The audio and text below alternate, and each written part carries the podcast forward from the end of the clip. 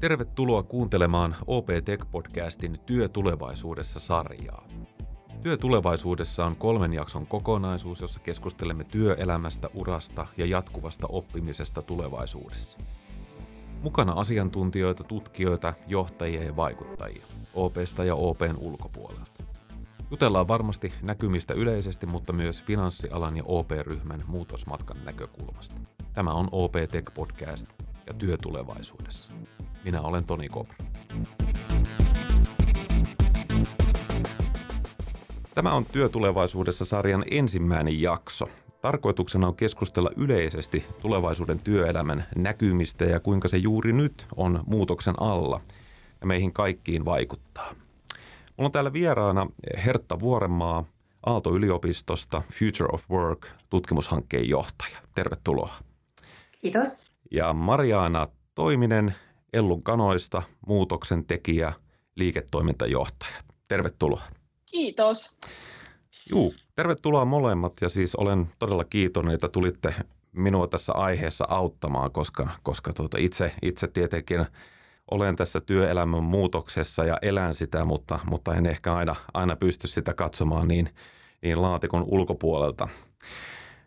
Herta, mennään suoraan asiaan ja, ja kerro vähän itsestäsi ja, ja mitä sun työ oikeastaan on? Um, no mä oon siis Aalto-yliopistolla töissä kauppakorkeakoululla lehtorina ja sitten Future Workin tutkimusjohtajana, niin kuin sanoit. Ja um, mulla on tutkijatausta, mä oon tutkinut erilaisia tähän työn muutoksia ja ihmisten johtamiseen liittyviä asioita vuodesta 2002.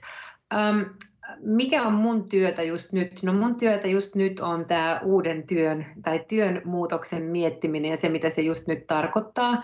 Mun työtä just nyt on opettaminen, kouluttaminen, mm, äh, erilaisten ihmisten niin kuin, haaliminen meidän verkostoon, eri niin kuin, tavallaan yliopisto- ja yhteiskunta-areenoilla niin kuin, tämän muuttuvan työn, niin kuin, miten mä sanoisin, semmoisen niin kuin, semmoisen ot, sellaisesta otteesta puhuminen, että kaikki äh, ottaisi enemmän sellaista omaa agentuuria siihen omaan työhön ja siihen työn muutokseen. Että se ei ole sellainen asia, joka vaan tapahtuu meille, vaan se on sellainen asia, joka me tehdään. Kuulostaa ihan siltä, että meillä on, meillä on oikea henkilö paikalla täällä juttelemassa työn tulevaisuudesta.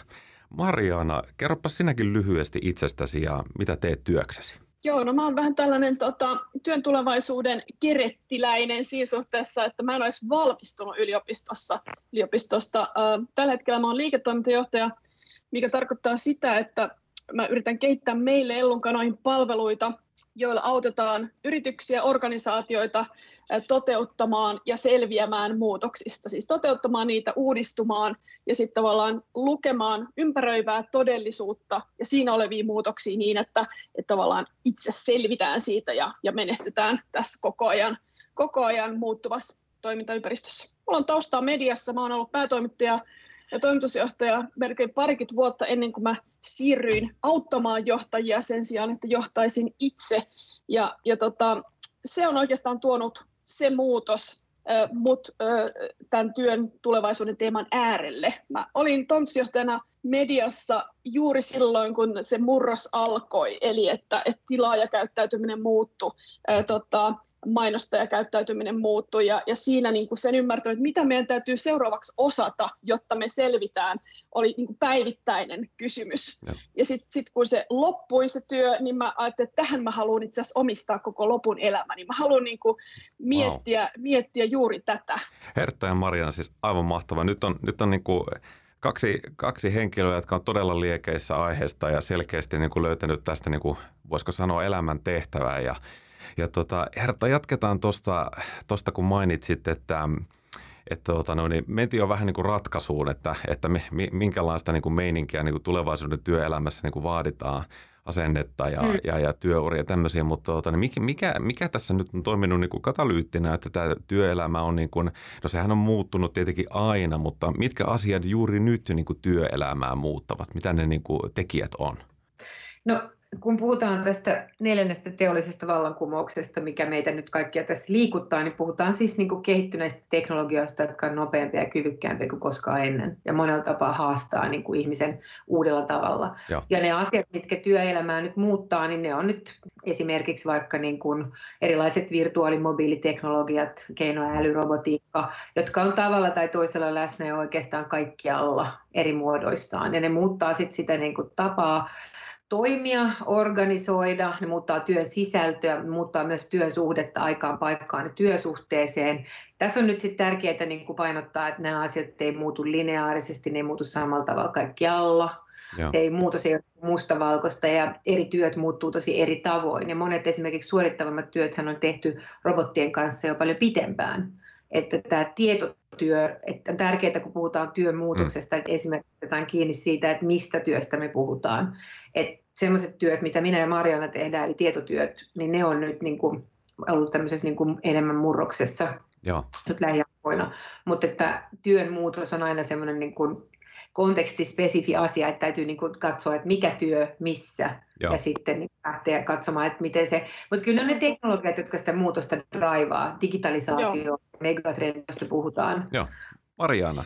Näin on. Ja sitten mä voisin lisätä tuohon vielä, lisätä tuohon vielä sen, että myös kaikki muut megatrendit, muutosvoimat, jotka vaikuttaa kaikkeen, mitä, mitä meidän ympärillä on, niin kuin vaikka ilmastokriisi. Ja totta kai se muuttaa myös sitä työtä, jota, jota on ja jota säilyy, jota tarvitaan lisää. Samoin ikääntyminen. Ja ilmeistä on tietysti se, että, että sitä sote-työvoimaa tarvitaan ihan järkyttävällä tavalla lisää, mistä me saadaan kaikki ne ihmiset. Kaikki tällä hetkellä miettii sitä, että että mistä me saadaan porukkaa tekemään nämä työt.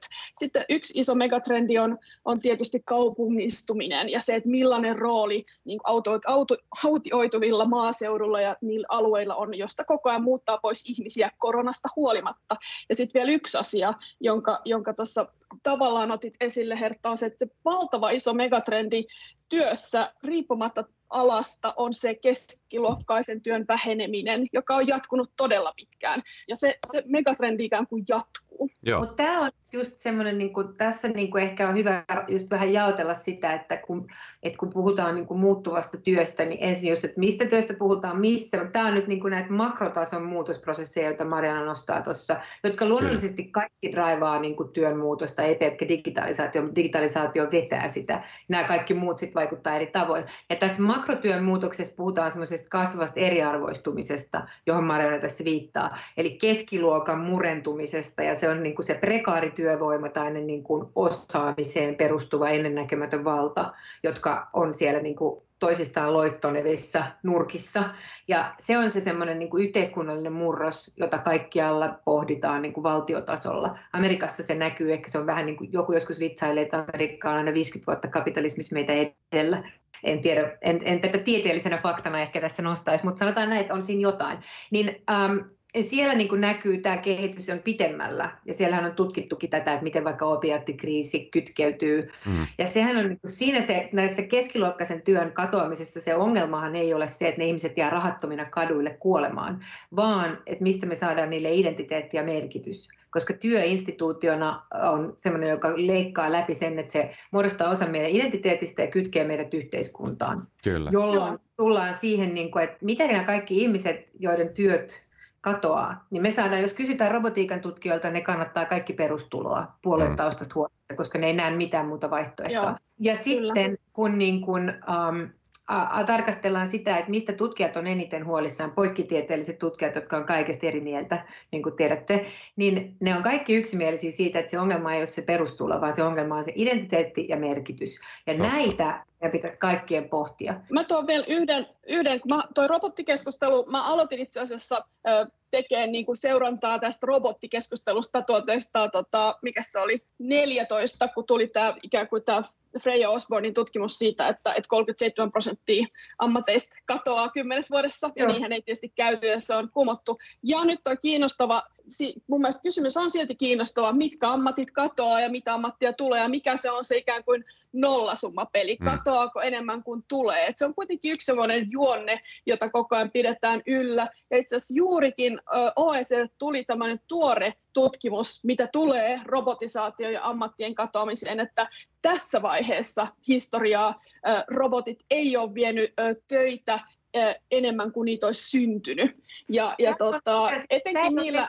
Tämä ei ole pelkästään, anteeksi mä keskeytän, mutta tämä ei ole pelkästään OECD, tämä on myös uh, International Labour Organization ja World Economic Aivan. Forumin ja MITin niin noiden tulevaisuuden työn tutkijoiden ihan linja, joka se on myös niin kuin historiaan pohjautuvaa tutkimusta. Että siis se, että aina on oltu huolissaan siitä, että työ menee, mm. mutta tosiaan niin kuin sille, että tietyt tehtävät on kadonnut, mutta uudet teknologiat on aina tuonut uutta työtä. Ja Kyllä. se on aina tämän saman ikään kuin vuorovaikutussuhteen kautta. Hertta, se, se niin Hertta ja Mariana.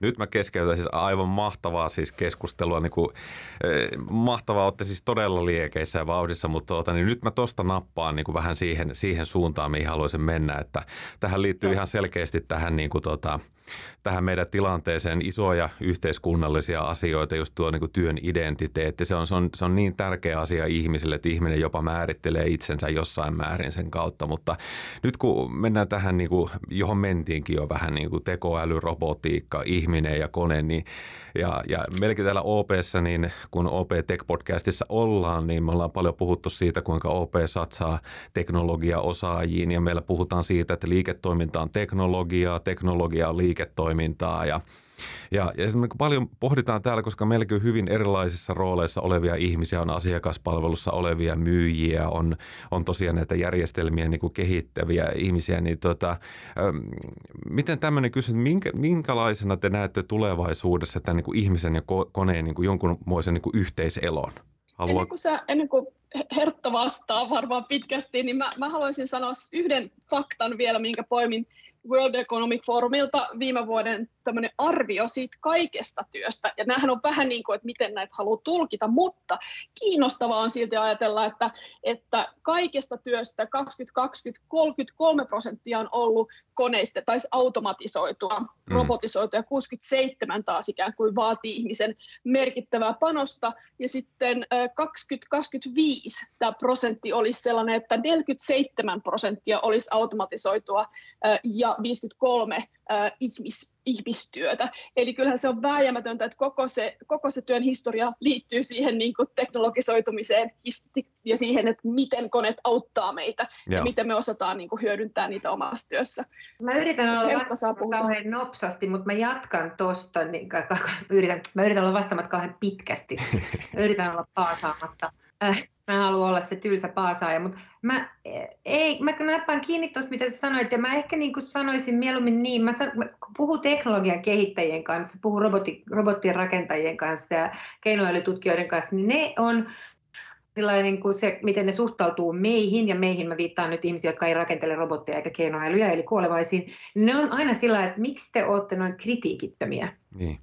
Niin kuin, että miksi te tuolla niin kritiikittömästi vähän niin kuin silmät selällään niin kuin kyse, lehmät pässiä narussa vai miten sanotaan, niin kuin, huu, nyt tulee uutta teknologiaa, en ihan ymmärrä enkä osaa kyseenalaistaa, no otetaan tänne vaan. Mm. Et ne sanoo, niin enemmän pitäisi kysyä niin kuin kriittisiä kysymyksiä, kuka tämän on devannut, kuka tämän on koodannut, Keinoälyön tällä hetkellä on kaikki ihmisen koodaamaa Eli siellä on kaikki, niin kuin ollaan nähty näitä juttuja, että on yhtäkkiä hirveän rasistinen asiakaspalvelubotti, asiat niin kuin akseleroituu. Se pitää niin kuin ymmärtää, että se ei niin kuin tavallaan toistaiseksi ainakaan vielä niin kuin tee itsekseen mitään, mitä me ei olla sille opetettu.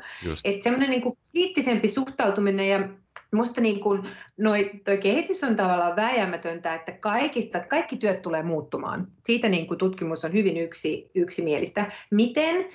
Ja millä aikataululla riippuu sitten näiden teknologioiden kehittymisestä. Ja nämä teknologiat puolestaan, varsinkin nyt tämä niin keinoäly ja robotiikka, niin kehittyy niin kuin loikkauksissa. Ja se on osa selitystä sille, miksi kukaan ei oikein osaa arvioida sitä, missä aikataulussa tämä lopulta tämä muutos tapahtuu. Mutta ehkä mä sanoisin, että tärkeää, tärkeämpää kuin miettiä sitä, että että miten niin kuin mahdollisesti robotit vie meidän työt tai, tai, tai ottaa meiltä pois kaiken tylsän. Olisi miettiä sitä, että mikä omassa työssä on nyt jo semmoinen osuus, minkä keinoäly esimerkiksi tekisi nopeasti ja paremmin kuin sinä, mm. ja mihin sä tarvitset josta voisit keskittyä. Et nähdä se teknologia, ihan sama puhutko sitten niin kuin softasta tai tai robotista, joka istuu vieressä, niin sellaisena työvälineenä. Ihan samaan tapaan kuin muistan, kun äitini, joka on toimittaja, niin sai tietokoneen, sähkökirjoituskoneen tilalle.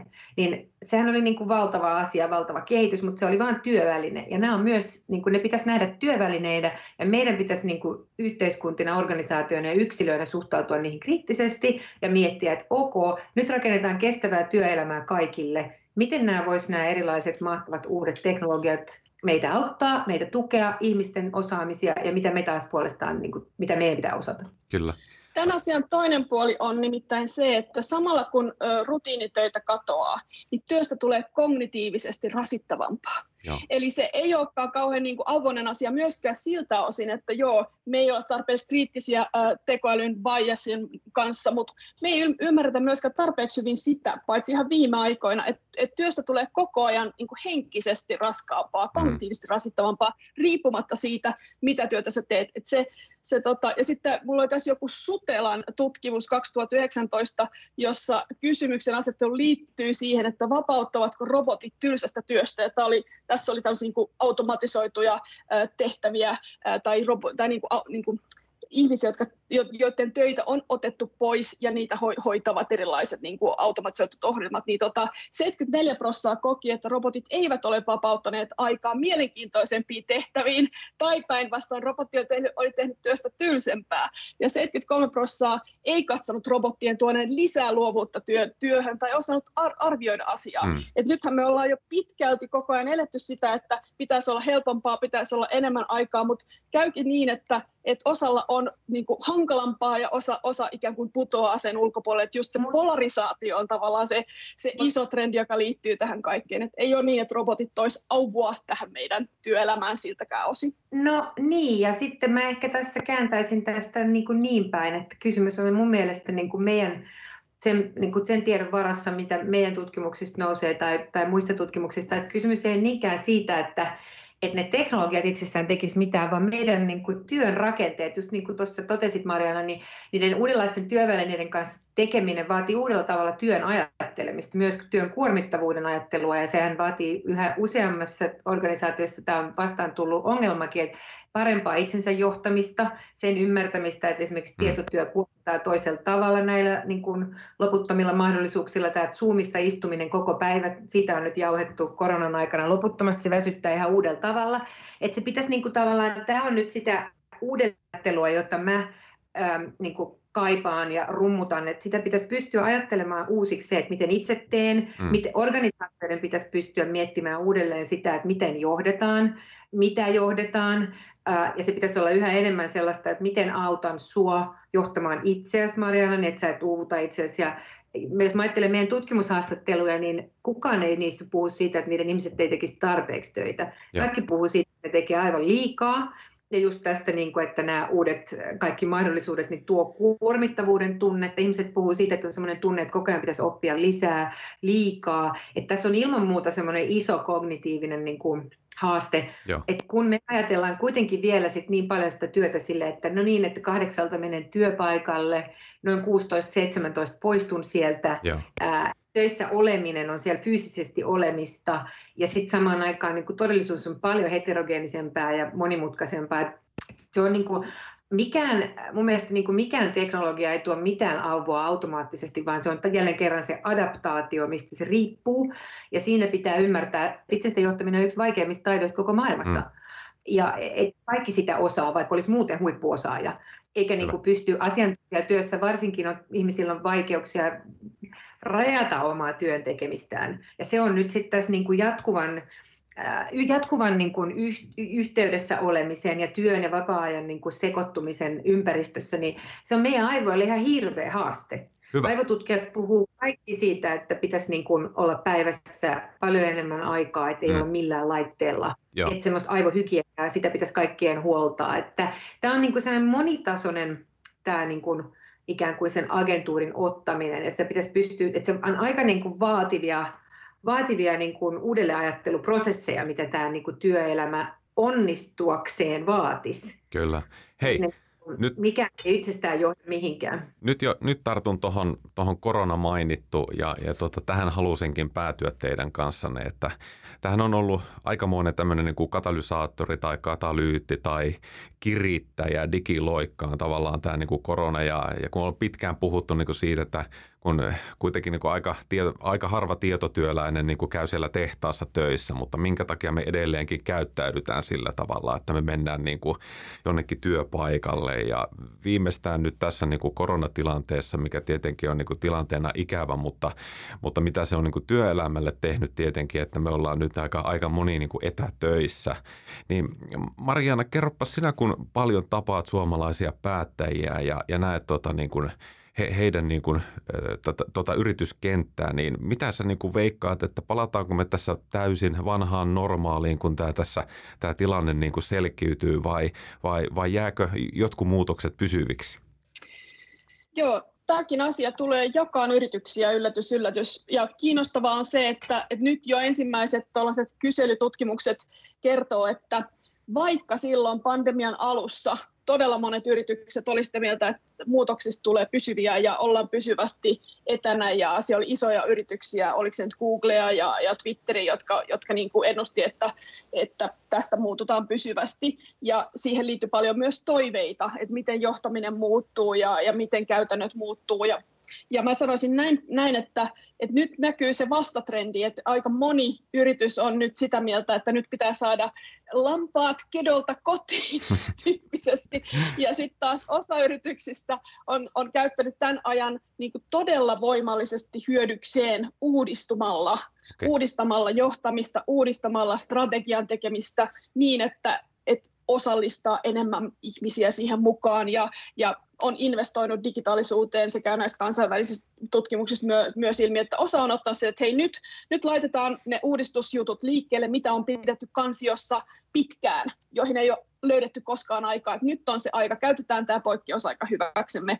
Ja sitten osa osa on edennyt säästölinjalla, on ajateltu, että nyt vaan sinnitellään ja sitten palataan takaisin normaaliin. Että, et, et kiinnostavaa on, että miten tämäkin aika polarisoi yrityksiä ja organisaatioita niin, että jotkut on aidosti vienyt uusia asioita isosti läpi ja jotkut aikoo, että nyt muututaan isosti, mutta sitten ei kuitenkaan, että ei kun mennään nyt siihen jengi vaan takaisin toimistolle, että ei tästä mitään oikein tule. Että kiinnostavaa on nähdä, että mihin tämä asettuu. Joo, Hertta. Mä komppaan, mä komppaan tota, kyllä me, meillä on ihan samantyyppinen näkymä niin siltä osin, mitä, miten, minkä organisaatioiden kanssa kollegat on vaikka tehnyt covid-tutkimusta, niin siellä, ja siinä ehkä niin kuin korona niin kuin korostaa näitä eriarvostumisprosesseja ja tätä niin kuin polarisaatiota entisestään. Että johtajat puhuu siitä, että yksi on istunut omassa saaressaan meditoimassa ja sanonut, että koskaan ei ollut tällaista työhyvinvointitasapainoa sisälaisista, ja toinen on kaksi, jossa koko suvun kanssa niin kuin kaapista tekee jotain palaveria, he ei kulje happia, performanssi vaan koko ajan huonone. Että kyllä se niin kuin, työpaikkahan on hirveän demokraattinen paikka, että kaikille on siellä oma pöytä ja tietty niin kuin rauha periaatteessa.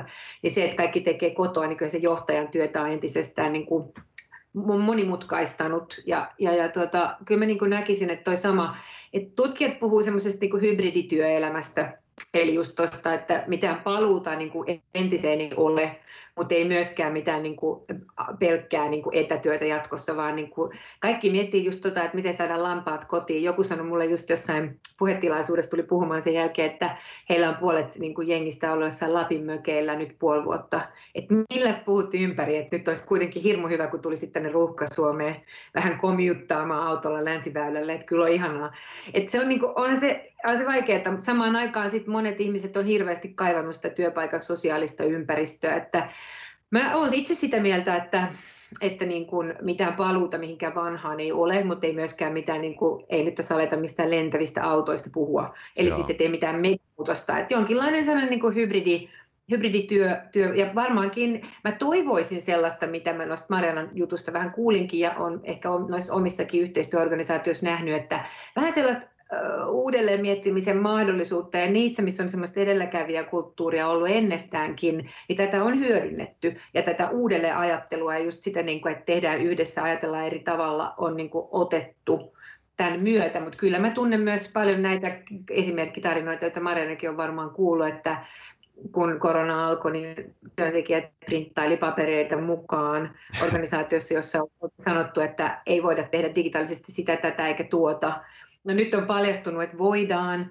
mutta eihän ne ihmisten mindsetit muutu. Mm. Että jos ajatellaan, että ajalta ennen koronaa me-aineistossa ylivoimaisesti isoin ongelma työn muutoksen osalta oli keskijohdon luottamuspula kontra mm. ihmisten etyö, niin, niin nythän se sitten se vahtiminen on saanut uusia muotoja. Että eihän se, niin kun, se, että ei mindset muutu sillä, että tulee pandemia. Mm. Mutta saa nähdä, mä odotan mielenkiinnolla meidän seuraavaa kierrosta haastatteluja, että mitä sieltä nyt sitten, mitä ne nostaa. Mutta että kyllä mä luulen, että meillä semmoinen niin jonkinlainen uusi normaali on tulossa, niin on niin. ihan turvallista sanoa. Se, miltä se sitten eri yrityskonteksteissa näyttää, niin mä sanoisin, että se riippuu ihan siitä, kuinka paljon ihmiset on valmiita tekemään töitä mm. sen adaptaation eteen ja niin kuin analysoimaan sitä omaa kulttuuria ja muutosta.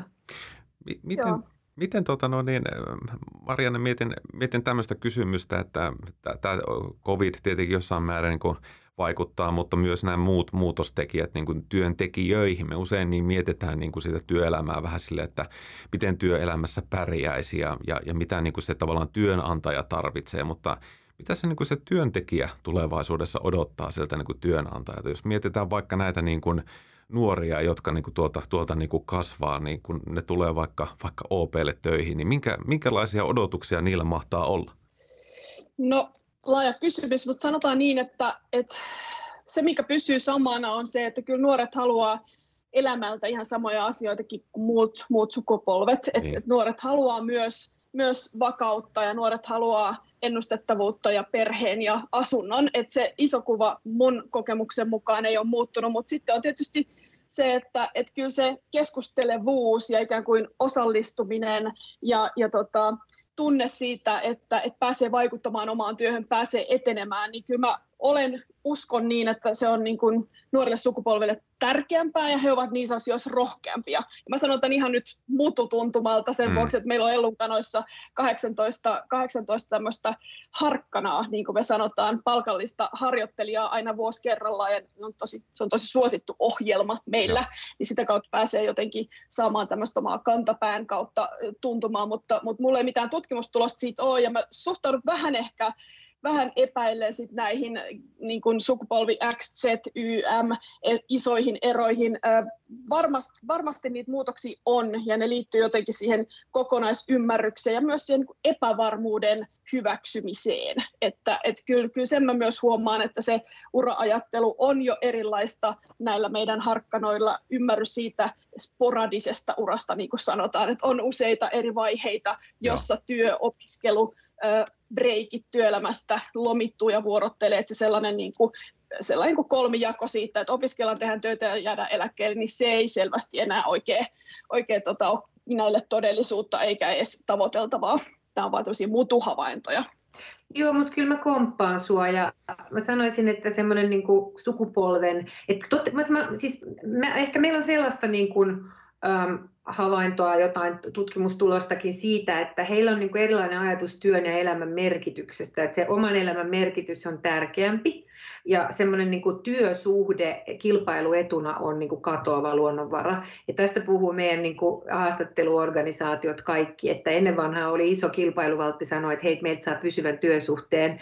Nyt se on vähän silleen, että joo, ei kiitos, että joustavuutta kaivataan. Ja varsinkin nyt mä puhun tietysti näistä etuoikeutetusta sieltä, niitä, siitä talent-kulmasta tätä eriarvoistumisprosessia, että en niistä prekarisoituvista työn kadottavista, ei-koulutusmahdollisuuksia omaavista ihmisistä, niin, niin, niin siellä on semmoista, että joo, että mä, mä voin sitoutua tähän puoleksi vuodeksi ja sitten mä haluan olla puoli vuotta matkoilla että niin kuin miettimässä itseäni tai kehittämässä, tekemässä jotain vapaaehtoistyötä. Että semmoinen nimenomaan niin kuin erilainen ajatus siitä, että se ei ole sellainen lineaarinen niin kuin se työura, Joo. joka johtaa jonnekin, niin se on organisaatioita hämmentänyt, ne on nostanut sitä tutkimushaastattelussa, mutta kyllä mun mielestä kaikki tämmöiset sukupolven yli menevät, että tämä sukupolvi on semmoinen ja tämmöinen, niin eihän ne koskaan kaikkia koske. Mm. Mutta kyllä mä sanoisin, että kun mä ajattelen noita meidän aallon opiskelijoita, niin kyllä niissä on semmoinen joku eri klangi kuin vaikka munkin sukupolvessa, että kyllä me ollaan enemmän oltu mun sukupolvi tai ne ihmiset, joita mä paremmin tunnen, niin ehkä tämäkin on tällainen ihana sukupolvi on tällainen, kuin minun ystäväni ovat tällaisia, mutta mä sanoisin kyllä, että on turvallista, Marianne voi sanoa, se on eri mieltä, mutta me ollaan oltu enemmän sillä että kiitos, kiitos, sain työn. Niin. niin kun ne puhuu työhaastatteluun menemisestä, ne on vähän enemmän sillä että mä kysyin just luokassa että tässä vähän aikaa sitten, että oletteko te menossa haastattelemaan sitä organisaatiota vai toisinpäin. Et vähän silleen, että mihin mä tuun, mikä mulle käy, just tuota mitä Marianakin nosti noita arvoja ja semmoista niin kuin oman, että siinä on semmoinen tietynlainen niin kuin, joku vähän toisenlainen niin kuin suhtautuminen, mutta mä en tätä tutki, niin mä en ja. lähde sitä nyt enempää että tota, ja kyllä mä niin luulen, että yritykset on niin tämän kanssa, mitä minä tiedän, niin kovasti miettineet just sitä, sitä just, että mikä on niin kiinnostavaa, jos työsuhde ei ole. Joo. Ja sitten puhutaan näistä kehittymismahdollisuuksista, puhutaan niin kuin etiikasta, hmm. puhutaan merkityksellisyydestä. Tämähän on pitkä trendi, siitähän on jo kauan aikaa sitten, kun jos ajattelette vaikka, että Nike ennen teki urheiluvälineitä, nythän he luo meille hyvinvointia. Aivan. Tämä tällainen käännös liittyy suoraan tämmöisen niin kuin työn merkityksellisen luomis, luomiseen, ja sitten se on niin kuin employer brandingia. Joo.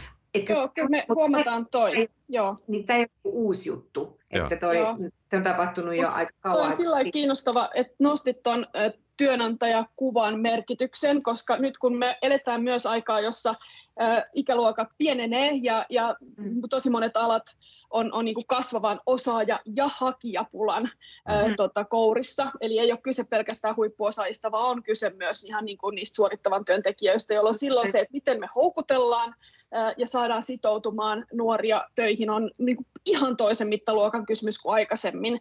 Ja siinä se markkinointi ei mun mielestä enää auta. Ja tämä on mulle semmoinen niin oma, omakohtainen kokemus myös asiakastöistä, että kyllä yritysten täytyy myös aidosti tehdä asioita eri tavalla. Joo. Se, että luodaan vain kauniita tarinoita, jota ehkä saattaa jossain mielessä olla se, se ö, työnantajakuvan tekeminen, niin ei kyllä niiden kulttuurien täytyy olla vetovoimaisia aidosti siinä arjessa. Että et tällaisia, tällaisia ilmiöitä huomaa nyt, että jälleen palataan siihen, että mitä, mitä sanoitkin tota, Hertta, että se mitä se on se yrityskulttuuri, kun ollaan yhdessä, miten ihmisiä kohdellaan, mikä se ihmiskuva on, mille arvoille se perustuu. Ei Näin. olekaan, niin kuin sanoit, ihan höttöä, mm. jota joku HR-porukka miettii omassa nurkassaan, vaan se on vetovoimatekijä, jolla Just yritetään näin. saada Joo. näille, näille tota, aloille ihmisiä töihin. Just näin. Just tuo, näin. Tuo... Tämä on niistä syistä, tässä on, mä sanon vaan nopeasti, että semmoinen niin kuin, yksi tämmöinen fad, FAD-termi, joka tuli tuossa vähän aikaa sitten, employee experience, liittyy suoraan tähän. Joo. Et siis, että tähän on yhtäkkiä pitänyt keskittyä uudella tavalla. Joo. Mä, mä jotenkin tunnistan tuon, että itsekin kun on semmoinen parikymmentä vuotta ollut työelämässä ja, ja, ja, ja tuota, no, niin on, on semmoisen jotenkin niin kuin historian omaavat, jotenkin ajattelen, ajattelen niin, että on, on se vaan hyvä, että on työ – ja, ja, mm. ja tuota, no, niin ehkä just tuo, tuo niin kuin tulevilla sukupolvella minun jälkeeni, niin, tuota, tai niillä, heillä niin on vähän erilainen mindset, että he hakee enemmän sitä merkitystä. Kyllä varmaan minäkin haen, ei, ei siitä ole niin kuin kyse, mutta siellä on vahvana se semmoinen, semmoinen niin kuin, että onneksi on työtä. Mä tota, mm. meillä rupeaa niin tässä, tässä aika, aika vähän niin kuin loppumaan ja tuota, no, niin mä, mä haluaisin vielä semmoisen nopean kysymyksen molemmille ja teen tästä vähän henkilökohtaisen sillä tavalla, että kun mulla kuitenkin tätä uraa tässä on jo jonkun verran niin kuin takana, eli en ole ihan ensimmäistä työpaikkaa esimerkiksi niin kuin hakemassa, niin, niin minkälaisen neuvo, neuvon tai kannustuksen nyt kaikesta, mistä ollaan niin kuin puhuttu tänään, niin antaa sitten tämmöiselle vähän, vähän tota niin, no, sillä tavalla ehkä työelämän niin kuin puolessa välissä olevalle, että, että tota, miten, miten pärjätä ja onnistua tässä niin kuin jatkossa, miten työelämään pitäisi suhtautua? No, mä, voin korkata, niin, mä voin korkata tämän ja okay. sanon lyhyesti, koska mä oon, mä oon tota, tätä samaa slogania käyttänyt paljon ja itsekin yritän opiskella sitä, mm. että suhtaudu ammattitaitoosi ja työidentiteettisi samalla vakavuudella, kun suhtaudut terveyteesi. Mm. Ja mieti sitä, jos monet, monet ajattelee raha-asioita tosi paljon, taloja, sijoittaminen ja eläke, mutta mut se, että me ollaan jotenkin siinä työidentiteetissä ja osaamisessa ajateltu, että kyllä se pomo kertoo sit, kun mun täytyy mennä jollekin kurssille. Ja se, se ajattelu pitäisi jotenkin siirtää siihen, että samalla tavalla kuin vähän huolehtii siitä, että onko mulla tota, ras, rasva maksaa kymmenen vuoden päästä, niin samalla tavalla pohtii sitä omaa ikään kuin, niin kuin työ, työ minä ja osaamista ja ammattiidentiteettiä ihan sille oma, oma-aloitteisesti itsensä takia. Hyvä Näin. vinkki.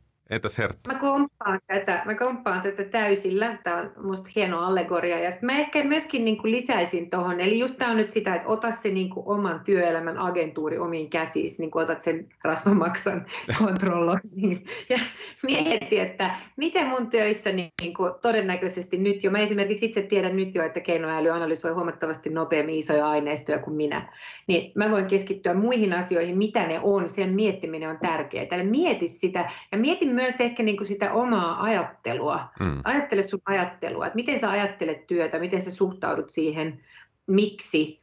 Onko siinä esimerkiksi niin kuin sellaisia asioita, joita sä ajattelet, että ne on faktoja, että mä en voi koskaan tehdä näin, vai onko itse asiassa niin, että se on sun oma tarina, joka on muuttanut faktaksi, ja pitäisikö sitä tuulettaa. Et pohtii niitä omaan työelämään liittyviä niin kuin semmoisia, että tämä on muuten sitten aina näin. Ja sitten mä sanoisin, että kiinnitä huomiota omaan jaksamiseen, opettele johtamaan omaa ajankäyttöä, laittamaan laitteet kiinni jossain vaiheessa ja tekemään jotain hyvinvointiin liittyviä asioita, mitkä sit, mitä ne sulle sitten onkaan. Kyllä mä sanoisin, että se on hirveän tärkeää semmoinen niin sen oman, oman niin kuin, omasta aivohygieniasta huolen pitäminen, että omasta jaksamisesta huolen pitäminen, että mä yhdistäisin nämä kaksi.